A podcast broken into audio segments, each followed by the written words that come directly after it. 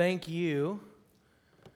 Um, I'm going to take this opportunity, even though um, you know, it's, it's, uh, it's a privilege to be here. This is Sunday, number 104. That's two years that our family has been here at this church, and we have felt your love. And we thank you from the bottom of our hearts for what you do for us and everything the prayers and uh, the, the lovely comments and engaging in our families' lives. And this team that we have with Emily and, and Pastor Luis and Geraldo and Syra and uh, Dylan and Taylor. And uh, we, we just, we have a great team that God's brought together for this time. And I couldn't do it without them, and even though I'm sure they could do it without me. Um, and, and that's okay. But most importantly, we have to know that this, this is all about us. I said the very first Sunday that I stood up here that this is not my church. I get to be the pastor of it. This is our church that's doing what God wants us to do. And what you do on Monday through Saturday, it, it shows up on Sunday. And uh, it's, it's been great. So thank you very much from the bottom of our hearts as a, as a family and as your pastor. It truly is a privilege to get to be here. And thanks for putting up with, well, with me, all right? And the crazy ideas that we may have and the things that we do. Uh, a couple things. This, this is also a point in the service where I get to uh, say what I forgot to say earlier. Um, that our primetime group, uh, it's 50 years and older. Um, we don't want to call you older, but we'll just say 50 and up. Our primetime group will meet Tuesday morning uh, at 10 o'clock, right, Miss Judy? 10 o'clock eh, over in the Activity Center for a little Bible study time, hangout time um, coffee, the whole nine yards. So uh, come, invite those that uh, would like to be a part of that. Uh, you are invited to be here. We have some good news. Um, as far as um, our prayer concerns, we lift those up a lot. This, uh, this uh, I visited with Eric Trump last night via text. He has a biopsy this week, and if all things go well, he's done. He's coming home. So, we want to continue to pray, but that seems like uh, everything has been right on par and on track. We're praying for you, Eric. We know you're watching today. He's been so faithful every Sunday to be a part of our online crew. Um, and so, uh, and then Larry Roberts here today, which is on fantastic. We've been praying for him as well. And uh, Mikey, uh, uh, I just got word that he's home and doing as best as, he can, as, as best as he can right now, and we'll go back at the, later on in the month for more tests and procedures, most likely. But God is good, and He's doing great, great things in the lives of the people that He loves, that we were created to be in His image. So, here we go. Are you ready? We've been talking about um, not giving the enemy a seat at our table, right? And here's our table. It's a table for two that you sit at and that the Savior sits at, our shepherd, the Lord who is our shepherd. I lack nothing. He leads me, He makes me, He restores me. All the heavy lifting that is needed to be done in order to keep us uh, in a right relationship with God, it all falls on the shoulders of the shepherd today. And so, um, as we kind of walk through today, it's uh, um, just keep in mind that this, this table is set up where? In this beautiful dining room, right? In this incredible place that has all the comforts in the world. No, it's placed in the presence of our enemy. We're going to talk a lot about the enemy today, the things that we deal with. So uh, we live in this world of rules, right? We, we have a lot of things that we have to follow. Rules that are established and they're put in place for a good reason, most of the time, right? And uh, for uh, our safety, right? If we chose not to drive and follow the rules and we all drove um, on whatever side of the road we wanted to, there would be trouble, right? So some rules are put in place for our safety, some for our security. All right, don't go out past whatever, and let's not go. So, and then some are just in place for our sanity. let's just be honest. And um, so we have a lot of rules. You go to school, there's rules. You go to work, there's rules. You go to church, there's rules. There's rules. And to be fair, in this environment, in the church world, if you will, it, the rules seem to outweigh a lot of the other stuff. And that's kind of our focus today. Um, there are also some rules that are kind of silly. Like, what, what in the world were people thinking when they had this? And here's a couple that I'd like to share today. In Alabama, did you know that it is illegal to drive with a blindfold on? yes, Alabama, roll tide. In Delaware, it's illegal to sell dog hair. You can give it away, you cannot sell it. All right? In Kentucky, I think this is appropriate. In Kentucky, it's illegal for a woman to marry the same man four times. Okay? Three times is fine, not four. All right? And, and, so there's a lot of these rules that come up, let's be honest, most of the time because people do them. And then you have to establish a rule not to do them. So I have um, a, a set of rules and how we break them, sort of on, on purpose. So we have a little video that we'll share. Some of the things you may have to, to look pretty hard because you got to read a little bit, but it, it should be fun. It's nice and light. So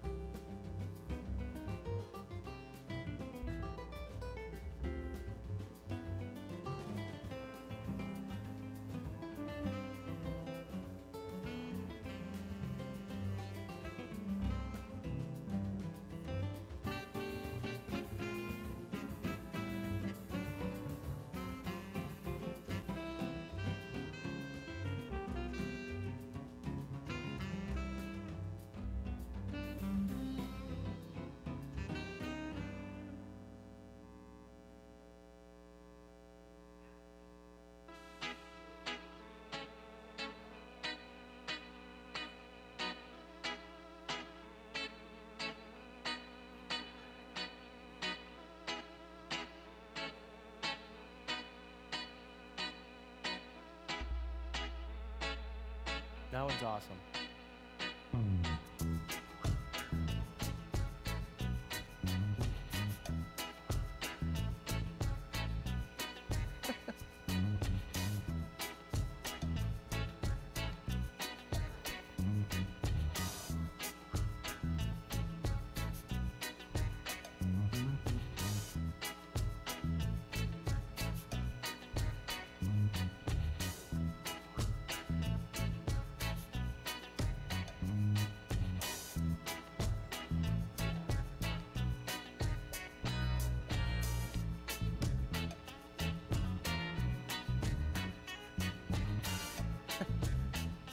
So I think you get the picture, right?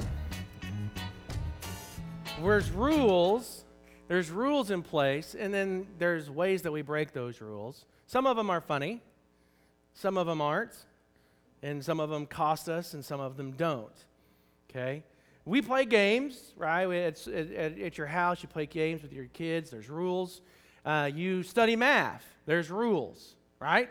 Um, we watch sports, they have written rules. And in some cases, like in baseball, there's unwritten rules, things you don't do, even though you're, you can do them, you just don't. All right? And so, for the rest of our time together, we're going to look at how the idea of our relationship in life all lean on one rule, one command, one law, if you will. And it starts with the story of grace. It starts with the story of grace. The story of grace exists because God wants a relationship with us. And God wants to be known by us. We talked a little bit about that last week. And uh, so it's important that we share the story of grace. The story of grace, it revolves around a relationship. How God is seeking and craving a relationship with His creation. The existence of grace, it, it basically implies this system of rules or commands they're all, that they're present, okay?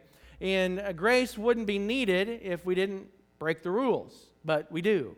And we'll talk about that in just a second. If you've ever been pulled over by the police for speeding and you've walked away without a ticket, you've received grace in some way, shape, or form. It happens. If you hurt someone, you sin against someone, and they forgive you, and there's nothing further. That's grace, right? You don't get it, grace is getting something that we do not deserve. The story of grace is saturated with relationships right? If you are in any kind of a relationship, whether um, it's boyfriend or girlfriend, spouse uh, relationship, your family, at work, at school, there are relationships uh, and co uh, or sub relationships that we're all a part of that require grace. Amen? Yeah, the story of grace does not revolve around rules, it revolves around relationships. And uh, in our small group this past week, we shared about experiencing, we, we share about, we're sharing about how we experience faith and what our view of God is. And we're having a great time getting to know each other in that way. And last week we talked about this concept of relationships and rules. And I felt like it fits appropriately today, and I want to share just a little bit about that. But uh, ultimately, we established that rules always assume a relationship. Okay? Rules always assume a relationship. Here's the example that we talked about. There's, there, there's two models that we followed and um, that we kind of unpacked a little bit. One was the family model, and one is the club model. Okay, so there's two kinds of things. But it, first of all, we'll talk about the club model. The club model means that rules precede any relationship. That's the club model, that rules precede, they come before any kind of relationship. If you're a member of any club, you can relate. About 25, 30 years ago, I was a part of a club where I, um, I signed up for Columbia House to send me 15 CDs for one cent. Anybody else done that? Yeah? Okay. And then in turn, they would every month send you a new CD. And they would charge you like 20% over what it really should cost that you could get at Walmart for. Okay, so first of all, for those of you under the age of 30, CDs are these, these little things with music on them and whatever. No. So if, if you received that CD from Columbia House, and they, you had the option to send it back. That's what you agreed to in the contract that, or whatever your agreement that you signed. And so if you didn't, what happened? They charged you through the nose. You get to keep it, but if you didn't like it, you know, if you got some polka, you know, CD that they sent you, um, then you kept it and you learned to like polka, I guess. And if you didn't send it back, too bad. There's no grace present at all. They just charge you. The club model says that here's the rules ahead of time, okay? Whatever, however long list, it could be two rules, could be 32 rules. But um, you know the rules ahead of time before you enter into a relationship, okay? Um, and so, you know, I don't know you, you don't know me, but here's what's expected in this, in this relationship. So, the club model, there's, there's, there's a rule, the rules are established before a relationship is established. And you get you get to sign a contract. You know the expectations. They know what they're, you're going to give them. And so, if you've ever been a part of a health club or or country club, things like that, you understand. So, relationship is always second in the club model, but a relationship is there nonetheless. It's just kind of predicated on the rules. And if we break the rules in that contract, what happens? There's no grace present at all. Okay? Even though there's a relationship, there's no grace. So that's the club model. The family model is a little more palatable. Okay? It, there's a little more forgiveness. Relationship, in a family model, the relationship precedes the rules. Okay? In a, in a family model, think about your family. The relationship comes before the rules. As parents, you have a relationship with your kids, and it's established before you have any rules for them, right? As parents, you, uh, you have, even if there's no rules in place, you have a relationship. Think about having a baby. We have a baby here today, okay? Little Miss Piper came to church today. Cody and Bethany, uh, congratulations. Yes. And I'm, they came home with Miss Piper, and my guess is here's what happened they sat her down on the couch and they said, Listen, here's the rules. Your curfew is 11 o'clock p.m. You don't disrespect your mama, all right? You don't lie. You're going to clean your room, okay? And they laid out this lifelong set of rules, right? And what did she do? She probably drooled a little bit and maybe a little bit more, right? Because that's what babies do. No, you have you have a relation they have a relationship with their baby. We have a relationship in our families well before there's ever any rules in place. Okay? And you develop those rules over time as your kids grow and they change as they can handle that, right? But the story of grace, it's, it, it's engulfed in this family model okay, that God craves a relationship with you well before there were ever any rules established for us. God wanted that relationship with you. Either way, rules always assume there's a relationship, and God is seeking that with us.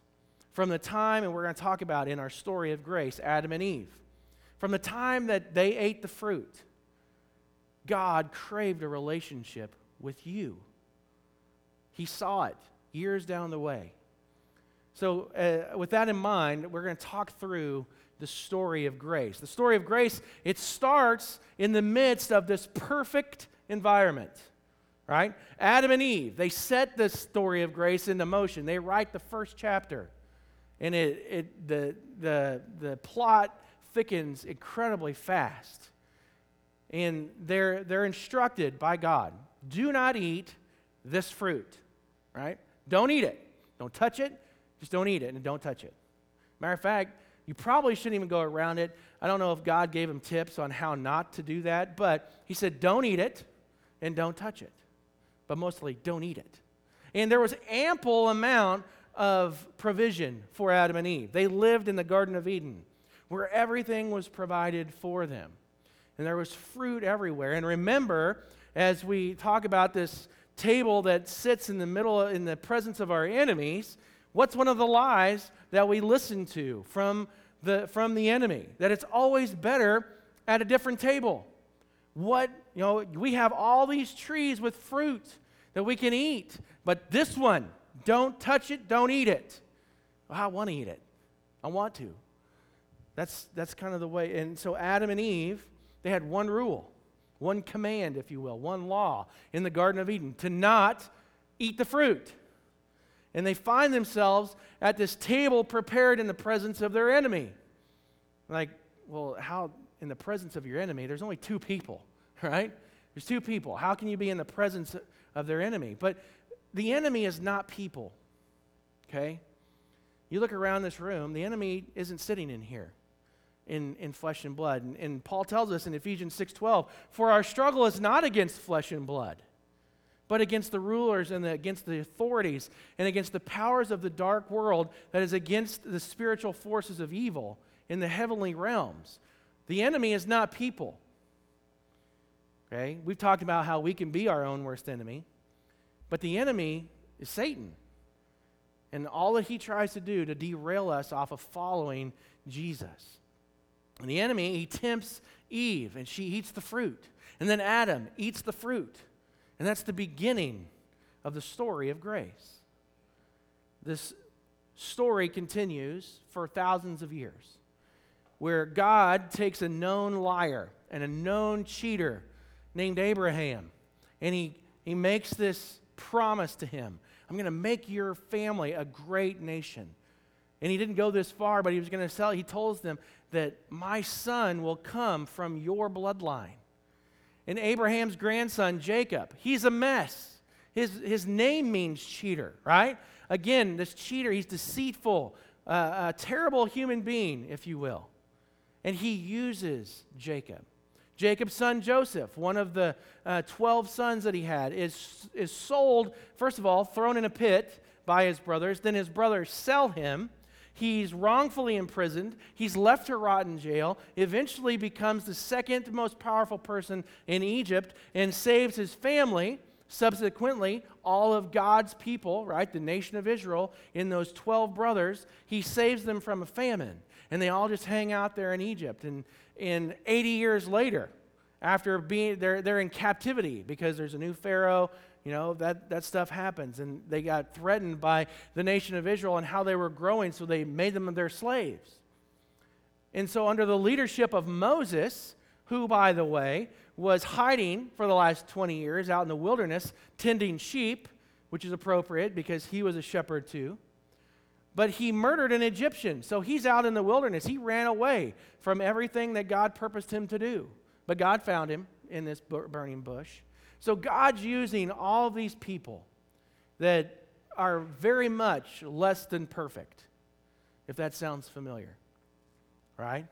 And a couple of hundred years later, there's David, King David, who wrote this awesome psalm that we've put, we've, we've placed this whole sermon series around We talked about it for five weeks, and we got one more to go. You might be tired of it, but we're going to do it anyway, okay?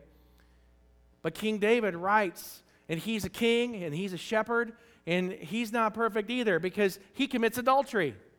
And then he commits murder to cover that up, and he becomes this, he, he's this worldly person, this problem person in his heart for all the things that he's done, but God used him. And eventually, the whole entire nation of Israel, God's people, they end up in captivity again.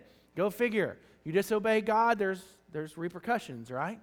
And the kingdom splits down the middle, and one goes to the north, one goes to the south. They can't get it together, and eventually they just kind of fall off.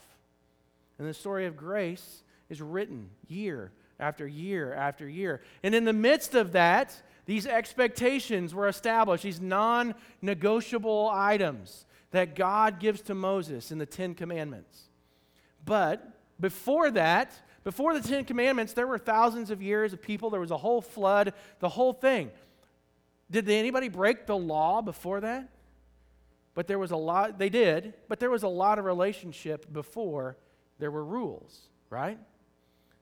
So, the rules assume the relationship, and God gives these rules to the nation of Israel, and they did a, well, pretty terrible job of keeping them. Not only did they, they keep them, they tried to keep them, but they kept adding to them. And it ended up being more and more. And over and over again, mankind fails. They break the rules. They, they, they break the commandments that God gave them. They, they break the relationship that they have with God. Expectations are not met. Well, if, if God was in charge of the country club, the Christian country club, what would happen? Just get kicked out, right? We break the rules, you're out of there. No grace is there in that club model, but he revolves around this family model of relationship first. And the result, our relationship with God, when, when we sin, when we break the rules, it fractures our relationship. Not only that, because of the sin that we have, we're separated from God. It's not even that we, you know, if if you hurt someone's feelings, if I hurt Angie's feelings, well, she can forgive me and that's that, but we're not separated from each other, right? in this case, sin, God doesn't do sin. If we sin, we can't get to God. And because of that sin, there's, there's not one thing that we can do. Not one. Remember, we talked about a few weeks ago. We're not, we cannot be good enough to get ourselves into a relationship with God. But then the story of grace takes a turn. The world is full of sin, right? The, the early one morning, we think it was in December, the Son of God's born to this world. And the story of grace turns a page. God came to earth in the person of Jesus. Grace personified was among mankind. The Word became flesh and dwelt among us. That's how John put it. And, and he comes into this sinful world, right? Sin didn't just stop because the perfect Lamb of God was in the world. Just because Jesus was here, people still sinned. Okay? And 33 years later, Jesus established this measure of grace for all the world. That yes, sin was in the world ever since Adam and Eve, 3,000, 4,000, thousands of years earlier. Okay? And yes, throughout history, since the, the resurrection, mankind has done our best to perfect sin. We see it every single day. And because of the story of grace, all that sin was atoned for. Okay? In the family model, we break the rules, but we receive grace. All the sins, past, present, and in the future, they're atoned for. All that sin was covered by the perfect sacrifice in the person of Jesus Christ.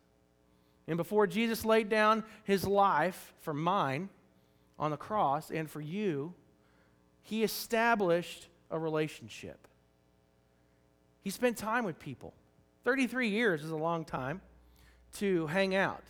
Even before the three years, that 18 year gap between age 12 and age 30, he was establishing relationships.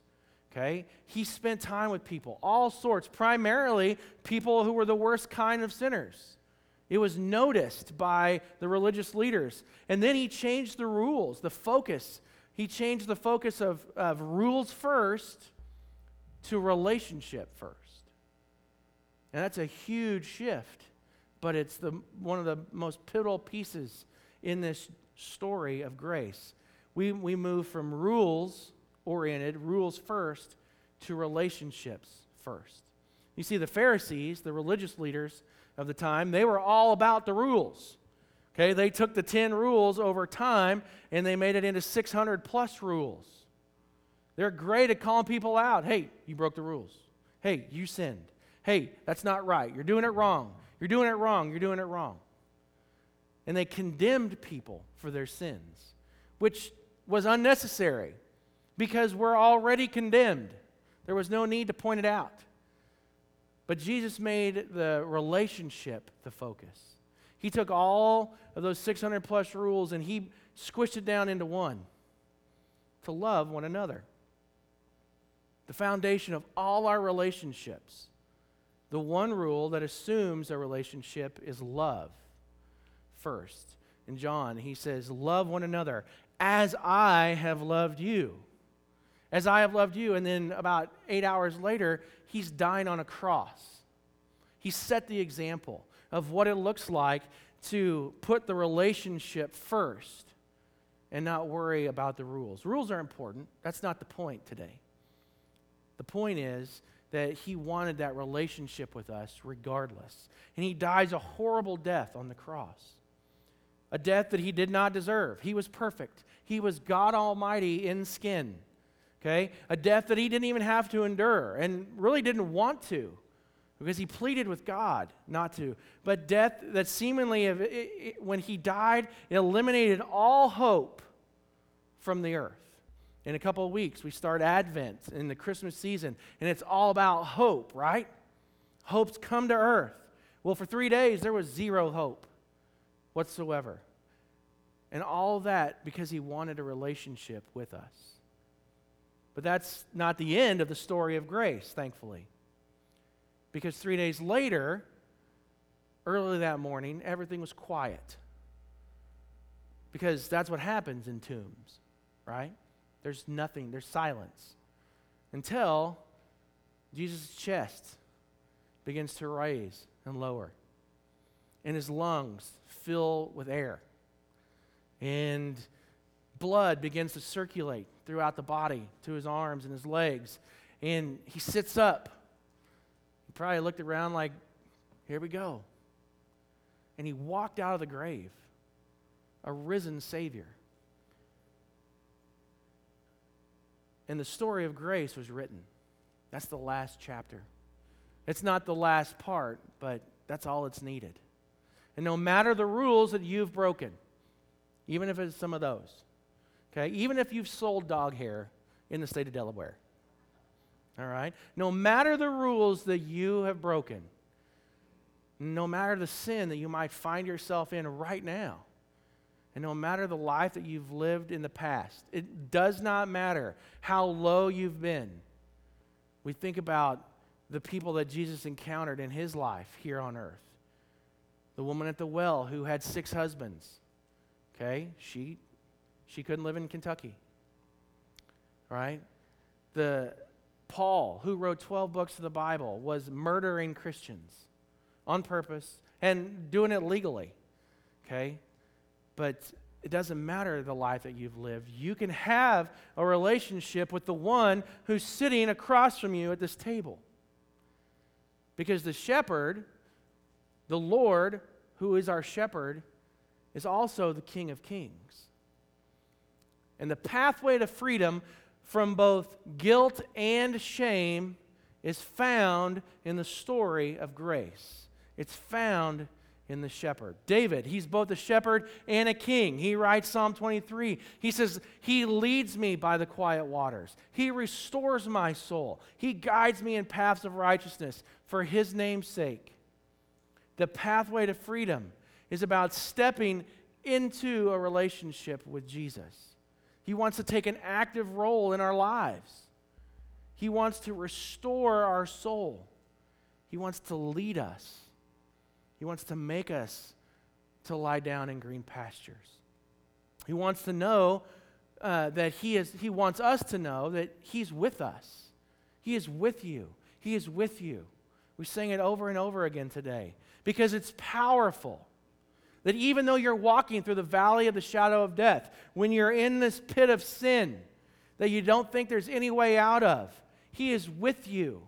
You don't have to fear any evil. Even though your table is set up in the presence of your enemy, you don't have to fear because rod and staff Jesus is there to, to protect you, to love you, and most importantly, his presence is with you, and that's what we need. So, when we're, we have bro- relationships that seem to be broken all the time, and where life seems to come down all around you, just like it did with Abraham, right? He was a mess until he wasn't because he placed his faith in God. In Isaac, Abraham's son that was born to him at an old, old age when he could have died too because Abraham took him up a hill to sacrifice him. And then we have Jacob, who was a mess, and Joseph, who found himself in a mess. God was with him. And we see it in Scripture repeatedly. The nation of Israel coming out of Egypt in the wilderness, God was with them just like he was with Jesus in the Garden of Gethsemane. Just hours after he says, Love one another as I have loved you, he's pleading with God. Sweat drops of blood. Lord, take this from me. Not my will, though. Not my will, but yours be done. He prayed in the garden for it to happen in a different way, and it didn't. He's with you and He restores your soul. That's why He's with us, because we need to be restored, don't we? And just like we talked about last week, God wants to be known by us. He knows us, right? He knows about us, and we can know about God, but He wants to be known by us. He wants a relationship with us.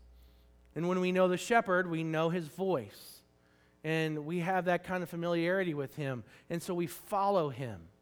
And that's the idea. John 10 tells us that, that he goes on ahead of us and, he, and his sheep follow. So, what does that tell us? Well, Jesus isn't at the back of all these sheep just saying, All right, turn right, turn right up there. No, he's leading us, making sure that there's an example moving forward that we can keep our eyes on. That we're not having to look over our shoulder and say, Is it this way? No, here, okay, over here. All right? No, he prepares this pathway of freedom for us. So the question we have to ask ourselves is do, do you want a relationship with the shepherd? Are, are, if you're a follower of Jesus today, if you've placed your faith in him, um, is your relationship growing? Because that's important. That we don't just, all right, thanks, God. Here I am. I'm just going to sit here and wait for heaven. Okay, is your relationship growing? Is your relationship th- with Jesus the foundation of what you do as a person? As followers of the shepherd, we have to continue to seek him. It's ongoing. It's sometimes it's minute by minute, but it for sure is day by day. We have to seek him. And if you're not a follower of Jesus, for whatever reason, you haven't quite made it there yet. You know, maybe you're you're not sure how God fits in your life and what that all means for you, but there's a relationship with the shepherd there for you. Something maybe it's something you're thinking about, right? Are you in need of being led by quiet waters because your life is anything but quiet? He craves a relationship with you. Are you seeking comfort because so much stuff has been piled on you and you're hurting? emotionally, physically, mentally. Man, the last 20 months have been a bear with all those things. And we need some comfort. And that's what God is there for. He that relationship is there and it's available. The pathway to freedom is found in the story of grace. And that, that we, we were separated from God because of sin we don't have the ability to, to reach, to bridge that gap. We needed grace extended to us to be able to be right with God. And so Jesus came to repair the relationship between God and man. That he set the example for us. The rules were not important. We, he, God already knows we're not, gonna, we're not perfect. So we're not going to get all the rules right. But the relationship, that's what's important. And Jesus focused on that. And he did that by dying on a cross for us. He makes it possible to have a relationship with God because he rose from the dead to save us, to make us, uh, give us the ability to be right with God. So to me, it seems like Jesus is all about having a relationship with us.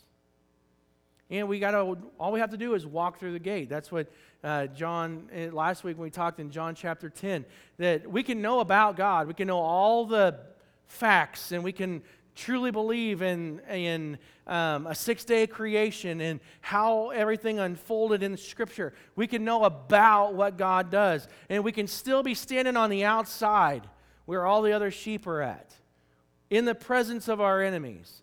All we have to do is walk through the gate. That's what Jesus tells us in John chapter 10 that if we walk through the gate, you will be saved. You'll be able to go in and out and find pastures. But the thief, what does the thief do? He wants to wreck your life. The enemy, he wants to kill and steal and destroy everything about you that you hold dear, especially your relationship with God. But Jesus says, I've come that you might have life and have it to the full. And all we have to do is walk through that gate. That's the idea. Go from knowing about God to truly experiencing His love and His compassion and His grace by walking through that gate. Let's pray. Before we do, we want to we want to take time to reflect, obviously, about where our relationship with God is. But most importantly, we need to understand today that He wants a relationship with us.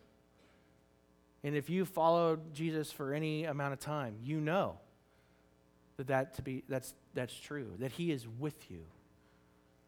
And maybe you need to be led by some still waters to lie down in green pastures today. And you're, you're saying, I need to walk through the gate. You can do that. You just need to simply say, God, I love you. I'm a sinner. I want you to come into my life today. I want to follow you for the rest of my life. And he promises that he will save you. Then you can go in and out and find pastures. And that's what we want for all today. Father God, we love you. And we are excited to know that you want a relationship with us. Before we were even knit in our mother's womb, you wanted a relationship with us. From the time that Adam and Eve were, were eating the fruit and sin entered the world, you wanted a relationship with me.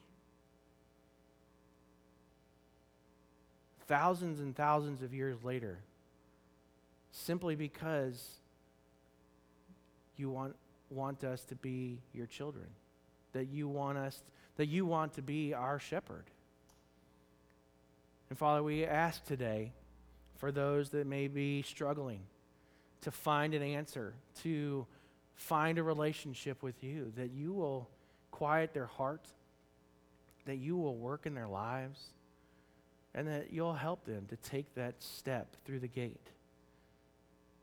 And if, if we are following you, and there's plenty of people here today that, that uh, have served you and loved you for a long, long time, that you'll continue to build in us a relationship that doesn't grow cold, that doesn't grow old in our lives, Father, that we continue to progress and seek you more and more to be discipled by other people, to um, disciple other people, to reach into other people's lives, to share the story of grace with others today. Lord, we, we, we're humbled to know that you want that with us.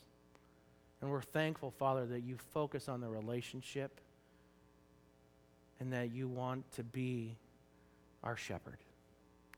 So today, as we go, as we go eat together, as we head out through this week, Father, just pray that you will remind us often of the story of grace in our lives, that we'll rest in you today as our shepherd. In Jesus'